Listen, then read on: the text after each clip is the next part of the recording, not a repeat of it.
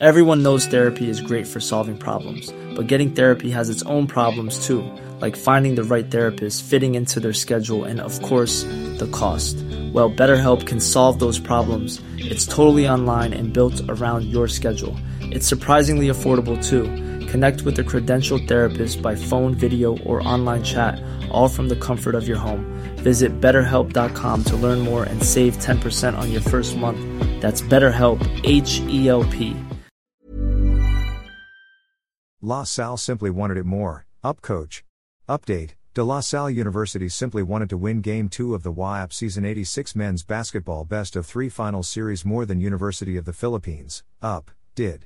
UP head coach Goldwin Monteverde implied that is basically the story of Game 2 on Sunday, December 3rd, at the Smart Araneta Coliseum, where his team yielded to La Salle, 60 82, stretching the series to a decider. I thought they had more energy earlier, said Monteverde after the game that drew 20,863 fans to the said venue. This kind of game would teach what kind of effort to put forth to be able to win the championship. If we need to learn from this, so be it. The Green Archers' energy was evident in the rebounding department where it topped the Fighting Maroons, 58 to 46, especially in the offensive category, 19 to 11. La Salle thus gained 16 seconds chance points compared to UP's 4 only. La Salle's rim protection was also superb with the Topex Robinson coach team collecting seven blocks, three of which came from MVP Kevin Quiambao who had won more than up as a team. Part of it, La Salle's energy, is in the rebounding department. I think they were getting most of the 50 to 50 balls earlier.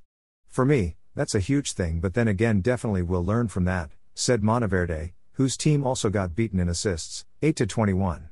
Monteverde said the Fighting Maroons aren't keen on making excuses, though, as they would rather reflect and realize what they should have done. It is what it is. We're not going to make any reasons on what's the turnout of the game today. But rather, we're going to look inside us, on what we should have done, said Monteverde. The good thing here is there's still a game three and our chance, to win a championship, is still there. We'll learn from it, our mistakes.